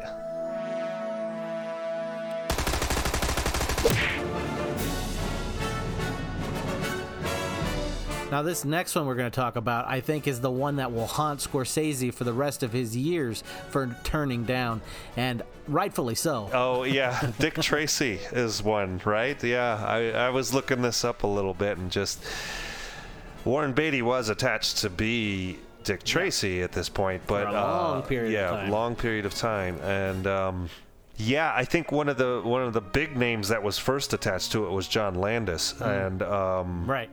The whole Twilight Zone court case thing for the death of Vic Morrow and those two The two kids, yeah. uh, kind of consumed his life, and he had to obviously drop out of it. So Apparently, Beatty wasn't really crazy about him, though. Apparently, because Beatty. Beatty liked the property for such a long time because it had been gestating since the early 70s, Mhm. and it was at a time when it was supposed to be made Dick Tracy. That is, it was going to be made in the style of modernizing it and making it like a French Connection-y kind of oh, thing. Oh, you know, okay. Well, early that- 70s kind of. Co- yeah, Yeah. exactly, exactly. That was where they were going with it and everything. By the time it got to Landis's hands, yeah, Warren Beatty had been circling it Right. for a long, long, long, long time. And Landis was saying, well, you know, you know you, it has to be a period piece, and you have to make it kind of goofy. You have to make it kind of funny. You Right. got to make it this, and you got to make and putting his own spin on it and everything. And uh, apparently, Beatty liked that he wanted to do a period piece, but uh, didn't like that he was going goofy with it, which is really funny. right, right. Especially if you've seen the movie that ended up being made. Yeah, and I, I guess Martin Scorsese was an old timey fan of the comic book and was Yeah. interested in uh, trying to see it through, but then I think it just fizzled out over time, right? Time Well, ran on too long, maybe. So Beatty had been attached to the film and trying to get the film made anyway, in the, since the early '70s or '75, somewhere around there, and Yeah. uh, stayed with it over time. Left, came back, left, came back until eventually in the mid '80s he ended up buying the rights to the character completely Uh-huh. of Dick Tracy. That way he didn't have to haggle with any directors who wanted to do it, and they would have say, or movie companies or anything like that. He could do whatever he wanted with the property. Uh. and so then he started shopping around other directors that maybe potentially he liked or wanted to work with, and that's where he started talking with. Um, Martin Scorsese. Martin Scorsese comes in. Yeah. Dick Tracy was an interesting project when I was first thinking on doing it. It had many areas to explore as far as uh, tone and um, character presentation, but inevitably projects like that come down to agreement on vision, and there just wasn't on that particular picture. And then at that time, he ends up having Goodfellas land in his lap. Right. So he decides to do that. Well, more power to all of us. Yeah, yeah. exactly. Right. He's just like, I'm going to go do a real mob. right, right. Well, and I think off of the success of uh, Tim Burton's Batman kind of Oh, yeah. is what really got it pushed through, right? Because then it's Right. a, it's a comic book property, and then The only reason it had steam when it got to John Landis's hand is because Superman came out. It was a right, right, right. So Wow, yeah. So that sat around for a long time, and then you know, it. I've I remember having the VHS of it and all that stuff, and it's a it's a goofy ass movie. Oh yeah, it's all over the place. and Way over the top, and yeah. yeah, But Warren Beatty ended up directing it himself, so he only has himself to, to blame. love or hate right? for it. Yeah, exactly. And right. you know he seems to love it. So, but one of the things that I find very interesting about it, even though Disney made that movie, spent the money on the budget, and it went over budget, they you still can't go to Disney Plus and find it playing on there because Warren Beatty still owns the majority rights to the Dick Tracy character. So they have to ask him if they can play it on there. And, and not that I think that they're losing sleep over not being able to play Dick Tracy. right. And then last but not least, Martin Scorsese and Leonardo DiCaprio were going to reunite on their own version of an Alexander the Great movie. Oh, okay. And uh, this one was about to be ready to go into production at the time when Oliver Stone's version Oh. was greenlit. And so uh, when he heard that, Scorsese was like, nah, nah, let's not do it. right, it. right. Yeah, that makes sense. Well, it's too bad because the, the Oliver Stone one is panned, you know, quite a bit, and apparently not very good. I've never seen it. Oh, okay. Uh, I have. It's it's okay, I guess. yeah. Okay. Uh, but and it, it did terrible numbers, right? Yeah. Yeah. Exactly. It, Yeah. it bombed pretty good, and and so in that g- sense, it's good that uh, Martin Scorsese didn't get to go ahead. Yeah. Because if his movie would have come out, I have a feeling, even though it was Leonardo DiCaprio and Martin Scorsese back together again, uh, people just weren't interested in watching an Alexander the Great movie, so it might have bombed, and he didn't need that. So Well, and that's that's such a big story, you know, and that was part of the problem I've I've heard from some people. Rather than pick a time, Mm-hmm. Oliver Stone, rather than pick a, a an important battle or whatever, he tried to squeeze the whole life story, and then that guy's life was pretty broad and dynamic, and Yeah. and it yeah, it feels was like too- Cliff Notes. Really. Right. It probably would have been served better as like uh, an HBO miniseries or oh, something. you yes, definitely, yeah.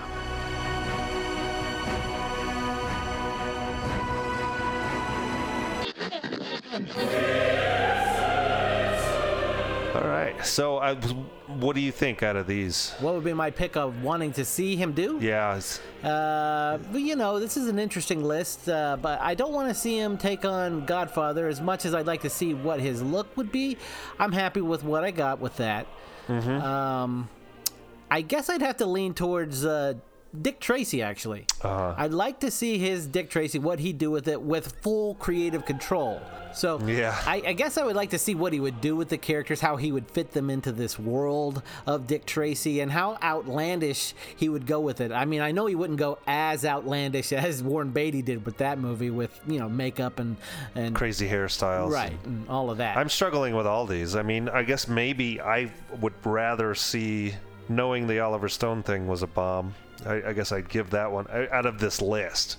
Right, right, right. I, I, I guess Alexander the Great is the only one I can really pick, but I'm not really like chomping at the bit either. I feel Right, like right. like like I said, it, it it should be an a, like an HBO miniseries and not Right. a mo- not a two hour movie. I guess my second pick would be the really last temptation of Christ. If only he could do that.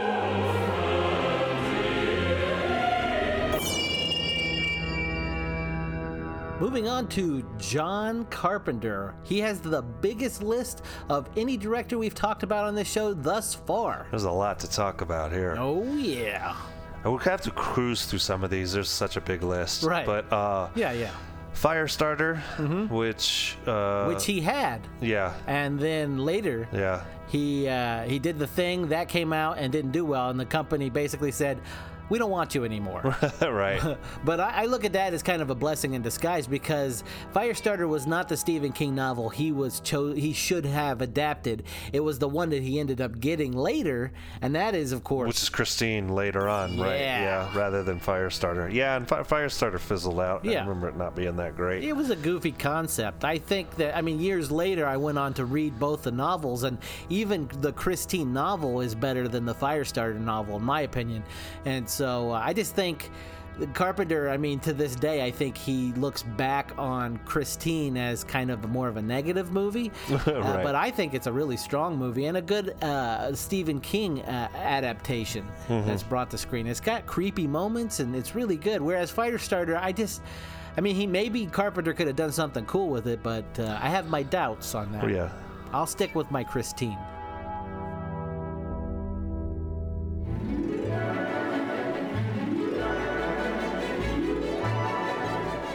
And then, of course, we have Carpenter being offered Santa Claus the movie. Yeah, I remember seeing that in the theater when it was new with Oh, John yeah. Lithgow and Yeah, and, uh, yeah, Dudley yeah. Moore, yeah.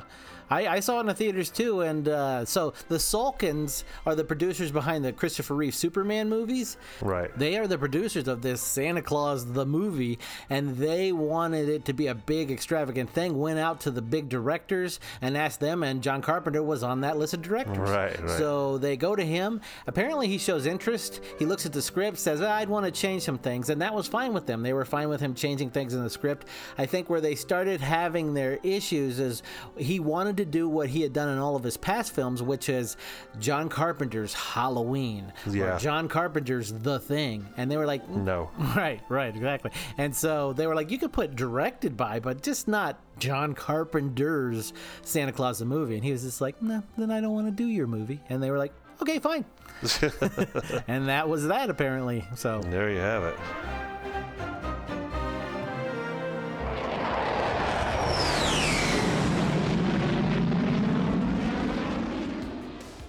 How does this sound to you, Tim?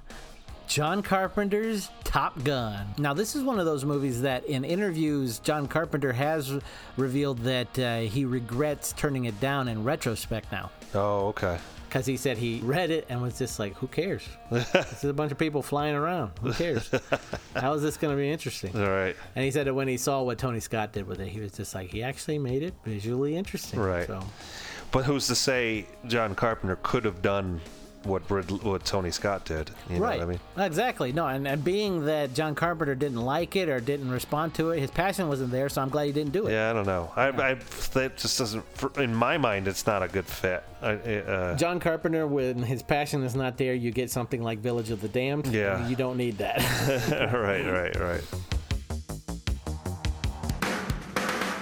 So this is a weird one, The Golden Child, that Eddie Murphy uh, Asian influence movie. Uh, yeah. There's there's a weird so it has a Charles Dance in it, which I love that guy. Yeah. He plays the villain in the movie, and he turns into this weird bat-like character at the very end. Right, like right. Demon character. That's the only thing in that whole movie that screams John Carpenter-ish to me. Right. But apparently, John Carpenter said that uh, With the Golden Child, I kind of liked the story, but not the kid aspect of it, and they wouldn't drop that part of it. So, uh, you know, I said no thanks. and I also heard too that he came across the Big Trouble in Little China script and said, "I like this better anyway." Yeah, yeah. And and kind of said, "I'll, I'll just go do that," which is Right. which is fine, which is great. Yeah. And they, these movies are both these movies are like kind of riding off of the Raiders of the Lost Ark kind of craze Oh, yeah. of like adventure. Yeah. You know. Well, uh, also too at that time, Eddie Murphy was box office gold. Anything they put that guy in did a ton of money, and Golden Child was a big hit. Even though, I mean, in my opinion, it wasn't the greatest film, but it was a big hit. Right.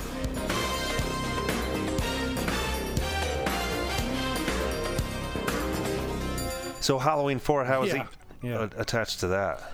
Uh, so the people who held the rights to the Halloween series in 1987 went back to Carpenter and approached him to come back to the series because in 88 that would have been the 10 year anniversary of the original uh, halloween film coming out so they went back to him and said hey come back and do a new one you know Right. and so uh, carpenter apparently said the only way i'd want to come back to the series because when he did the third one he did it without michael myers because he wanted to get away from that so he said i'd come back if we could do something really unusual but the stipulation from the people who held the rights was basically you have to have michael myers in it. Right, right. And so he and the original producer, Debra Hill, and he got another writer, and they all came up with this idea that they liked, turned in the script, Mm-hmm. and that script is bonkers. It's like takes place 10 years later in Haddonfield, the town where the first two movies took place, and Mhm. that town has outlawed Halloween because of the events of the first two films. Yeah, okay. And so 10 years later, this new person moves into town, celebrates Halloween, and all of a sudden that ignites the ghost of Michael Myers to come back, and then more killings take place, and people start seeing the ghosts of Michael Myers. It's just the weirdest script you've ever seen. So they turned that in, and the uh, people who own the rights to Halloween, who wanted Carpenter back, and told him, "Yeah, do whatever you want with the script. Look at the script." And then they're like, "Yeah, we don't want this. Thanks anyway." we don't want that ghost of Michael Myers. Yeah, so just like that, John Carpenter's Halloween 4 died. Huh. Yeah, that's for the best.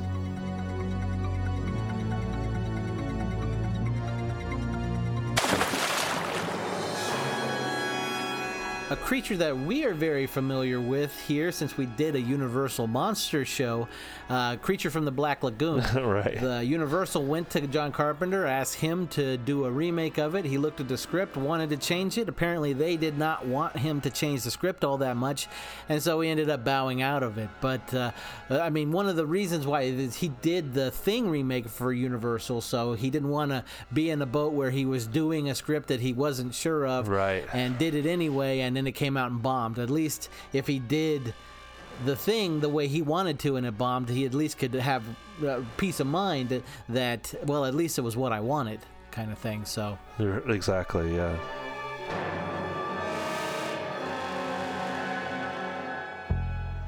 And then a, a Thing miniseries, huh? yeah, apparently he was approached, and I, it's vague on which network wanted to do it. Some say sci fi, which is scary. Yeah. but others do say like uh, Showtime, HBO, Uh-huh. uh, FX, and uh, there's a bunch of one TNT stuff like that. Wanted to pick it up after the events of the original film he did. Oh, okay. Uh, a team goes in after the events of the first one, collects stuff, and then they realize that when they're that is all built up in modern times again and reestablished, there are elements left there that Yeah, start to like we talked about in our thing Right. episode. There's no way to get rid of all of that DNA, Right. or blood, or molecules. and he was interested in it enough to stay with it for a while but i guess the whatever station or cable network that was involved with it got cold feet and Yeah. they pulled the plug on it Yeah. Uh, well, I'm fine with that, especially now that that movie in the last three years has become everybody's like favorite horror movie. Right. You know, it's like just great, great. Leave it. al- I mean, I know they're still talking about doing more and blah. I don't know. yeah the blumhouse remake Uh-huh. yeah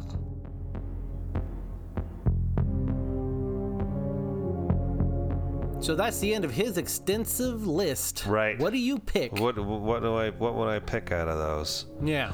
Hmm. I think santa claus. That's what you'd pick. I knew it. I knew it. No, I think I think I'd like to see him attempt the creature from the Black Lagoon. yes that's my pick too. Yeah. Yeah. absolutely. Just because it's such a prized property of mine and like like he I think he did an amazing job redoing oh yeah uh, Thing. the thing from another world He made it better. yeah he made it way better Yeah, and out of Uh, out of all of the things on the list, it's the one title that piques my curiosity. right I think he could do it. I mean granted you know part of the success of the thing is is Rob Bottin and his Oh, yeah. genius and, and what he did with that. You know that without that element, would that movie Yeah. have been anything near what it is? No. Right. So yeah. No. And I, you know, the the thing is definitely one of those perfect storm kind of movies. All the right people coming together, all the right times, and it just made magic. And but I feel that Carpenter could pull off the creature from the Black Lagoon. yeah. Last but not least, The finale. Stanley Kubrick. Now, like we mentioned with David Fincher, who's a very similar uh, style, you know, as far as detail, or, uh, prep, and uh, Right. organization, and If there's any director we can we can list that makes David Fincher look lazy, it would be Stanley Kubrick, right? yeah, and uh, you know, at the same time, you know, like we were saying, you, we don't get a lot of stuff because he takes Right. his time curating the films before and after. I was just reading something that contributes to what you're talking about is with Eyes Wide Shut, Mhm. which came from a German uh, novella right. that when he was shooting Spartacus in the 60s, Right. he, he and Kirk Douglas were not getting along. Uh-huh. So much so that the company that was over the movie, that was financing the movie, the, the studio, they basically said, We can't fire the director, and Kirk Douglas is the biggest actor we have right now. You guys have to work out your shit. So they sent them to a counselor Oh, okay. that they both had to go to for a few weeks. Well, what's And funny about that, just before you finish that, is that Kirk Douglas is the reason Stanley Kubrick got the job. Right. Because of Paths of Glory. Right. Right? Because they were going through directors like crazy beforehand. Right. And that's probably why they said we can't we can't hire another director. Right. Especially since you're the one that told us to hire this guy. Right and and they it got along great on past the glory but by the time they got to spartacus i guess stanley came in as a favor and then realized he didn't wasn't crazy about the script and was changing a bunch of stuff and some of the stuff he was wanting to change Yeah. was because because kirk Doug. so anyway they go to counseling and the counselor the guy who's over them gives stanley this book this novella that he's, Oh, he's like you're really deep and cerebral you you might like this it's about the exploration of marriage and sex and dark and seediness and stuff like that Oh, wow. and he read it then and after he did 2001 had enough money to buy the rights to the book and was fucking around with that movie from that time Yeah. all the way to when 99 when that movie Yeah, that's 1968 was right. 2001 was released, and Right. Yes, that's pretty crazy. right Wow. Well, that So- tells you, yeah, that he sits on something and thinks about it and thinks about it. Right. I think one of the more famous films that got missed by him is the Napoleon story, only because he was pretty deep into it at, by the time. He had a card catalog, like Yeah. a library, they Yeah. say, that was set up. So he jotted out every aspect of Napoleon's life that he could talk to historians and Right. read every book and put it in a card catalog. So if he wanted to know what was Napoleon doing when in his 20s, oh, he was here in this location. Like they, they said it was weird how Mhm. he, meticulous he was on this stuff. So he had it all set out, how he was going to film it. Right. I mean, all of this stuff went through the trouble, was ready to go and shooting, and then that Waterloo movie came out from a different studio. Yeah. And the studio that was going to finance Napoleon got cold feet and said, "Yeah, we can't do this." Because Waterloo didn't do well. Right. Yeah, yeah, and I wonder too if you know the fact that another that movie came out, uh, would it Right. would have kind of soured the idea for him a little bit, or was he too far along to? He was so fascinated by the story, and apparently, some of the stories say that he actually saw. He went to see Waterloo Uh-huh. to see, "Am I going to be Copying. Right. And he said that the minute he saw it, he's like, oh, this movie's not doing anything that I'm going to do. That's not even touching the surface of the stuff I want to do, so we're good. So he read this was apparently to him this was the one that got away. Yeah, right.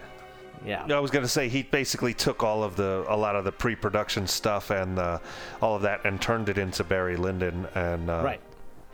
You know, wh- which is a great movie on its own right, and of Yeah. course because it's a Stanley Kubrick movie, but and so we have that instead. You know, Right.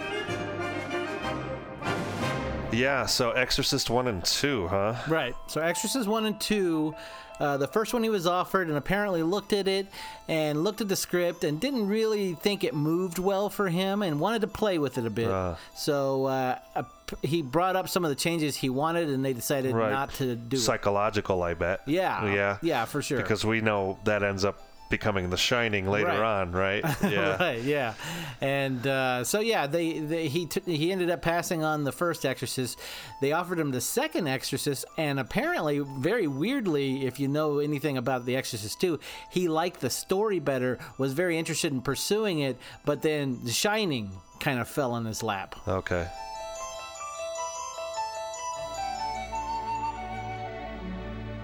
Apparently, he was really good friends with George Harrison and Paul McCartney Uh-huh. of Beatles fame, in Right. case anyone doesn't know.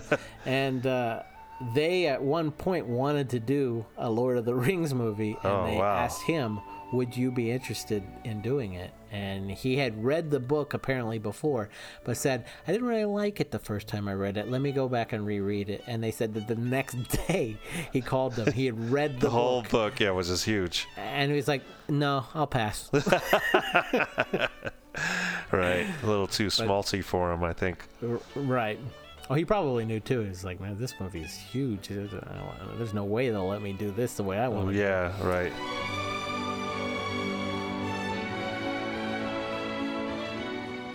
All right, Tim. This what if is just for you. One of your favorites. AI. Ooh, yeah, I know. You, I think. Uh, well, that ended up being a Steven Spielberg property, right? Well, so Stanley Kubrick had been cultivating that particular project AI for a long period of time, many, many, many, many years, Right. like we've been talking about. So uh, he cultivated it and got it closer to how he thought he wanted it. And when he looked at what he had at the time that was finished, he was like, "This is this doesn't fit my sensibilities, but it does fit Spielberg." Right. Stanley began talking to me about it in the mid 1980s. And in the mid 1990s, he actually called me again. We had talked many, many times during that uh, those 10 years. And then one day he said, I think I have a great idea. I produce it, you direct it. And I kind of took me back. I, I didn't quite understand what he meant by that. And I said, What, you mean you want me to direct the movie you were going to direct? And he said, Yeah, I'd like, I'll produce it for you to direct. all of the artwork, all of the font for the film, all of that, all, all the stuff that was laid out on pre-production. Yeah. That's all Stanley. Okay. Basically, Spielberg was just a director for hire on this. Right. Yeah. This was, if you watch it too, it's it's, it, uh, it's a lot of people's issues with it, uh, different from yours, but a lot of people's issues with it is the movie's bleak. Oh. Very bleak. Oh. And this was Spielberg says. He's like he finds that funny because he's just like Stanley found this the most hopeful of all of the stories he ever told. right, right, right. yeah. Well, because of the, you know, it goes way in the future and. Right, right, right. Yeah, but it feels like humanity's lost, and you know. Right. Yeah, that's exactly. Yeah, yeah. That's a hu- that's Stanley Kubrick happy ending. right, right. Yeah, and you know, there's kind of a almost a vague similarity between the end of that weird ending of uh, uh, 2001 that Oh, yeah. to AI, you know. Yeah.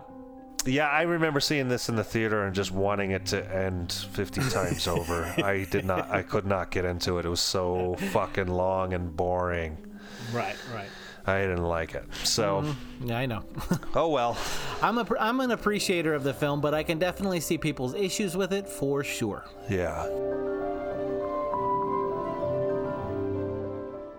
And then one of the last ones was Aryan Papers that Right. he had been working on for a very long time, and it was about the Holocaust. And this was based on a book too. Okay. And this was going to be his Holocaust movie, and he had everything ready to go. He had financing ready to go. He had pre-production ready to go. Right. And then Spielberg did his one-two punch with Jurassic Park and Schindler's List in '93. Yeah. And he was set to start filming in December of '93. Oh. And he went to see Schindler's List and said, "I can't, I can't do another one of these." Yeah, well, what are you going to do? But apparently, he he basically said, "You know what? I'll just put this one off to the side and let some years pass, and I'll do on something else." And that's when he took his eyes off of that and turned his full attention to Eyes Wide Shut. Right. That's why Eyes Wide Shut was his last film. Gotcha.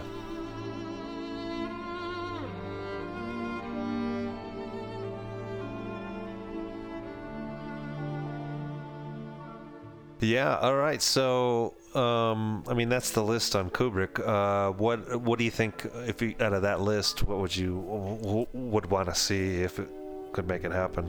Mine splits Yeah. very evenly because I'd love to see his Napoleon film. Since Yeah. he put so much time and pre- but he also put so much time and effort into AI. Yeah. And I know he was already while he was alive begging off of it to direct it, but I would love to see his visual what he would have done visually with that film because the film definitely visually feels very Spielberg. Right. Okay. Because that's the only way he can stamp it, you know. Uh, yeah, I think for me it's the Napoleon film. Granted, I mean that means we probably wouldn't have Barry Lyndon. Barry Lyndon, but right. I don't know if if it was compelling enough with the war scenes and all that. You know, maybe maybe maybe it would be worth it. I don't know. Right. Uh, granted, we are getting a Napoleon film soon with uh, Joaquin Ridley Phoenix. Scott, Yeah, yep, yeah. Ridley Scott Ridley directing, Scott, yeah. Um, so Napoleon or AI would definitely be my, my pick. But yeah, I, I would very much like to see what all of that work that he, the Yeah. card catalog thing just sticks Right. in my head of like, that is craziness. right.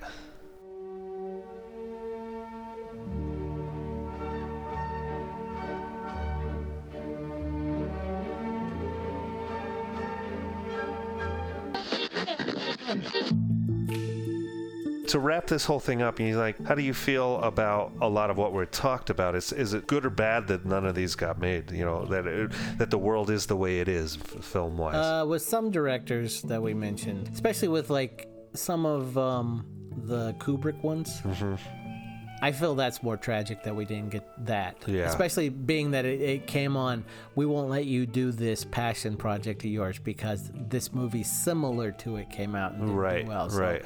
That that's tragic to me because he's he you know we didn't get a lot out of Kubrick. Right. Right. And so to get something else that he was so passionate about. So I'd probably lean more towards tragic. I mean, you know, you definitely not when you get to like Carpenter's to Santa Claus. Or- yeah, yeah, right. I, I I feel like on the whole, it's we're fine the way we are. Right. There's like a Right. there's a handful of acceptances, you know what I mean. But a, Right. a lot of these I could live without, you know. Right. I for me, I think the the RoboCop Aronofsky is probably the the one thing in the, all of this that I really would want to see. Okay. Yeah. If I would list two, Okay. it would be Napoleon Yeah. And then the Vega Brothers. I Oh right, that yeah, that's there. yes. All right, I Yeah. forgot about that one. Yeah, there's so we've Yeah. had so many. but yeah, you're right. I, I, I think yeah, but I think for the Vega brothers, it would have had to been at the right time. You know. Oh yeah, for sure. Yeah. Yeah. Because of the aging out thing, you know. Right, right. As much as I love the Irishman, unfortunately, old men move like old men. Yeah. Well, that was fun. Yeah. And we was a fun one. Killed a couple hours here, you know. Yeah, or at the very least, after editing, an hour and a half. but anyway, Well, then that's gonna stick a fork in old season five because she's a dunner. Yeah, cut her open. Look at her. Oh, she's she's just perfectly cooked. Yeah, right. She's got a perfect amount of pink in the middle. Ooh. A little bit of blood coming out. Watch yourself. Because I like a medium rare. so we'll take our time off, and then we'll see you guys in two months. Yeah, sounds great. Um, in the meantime, uh, you know, bless this mess, and uh, I'm gonna hit the button. It says "out of here." Out of here. Does it say that? No, but uh, in my mind's eye, it does. All right. Well, good luck with that. We are in our transmission.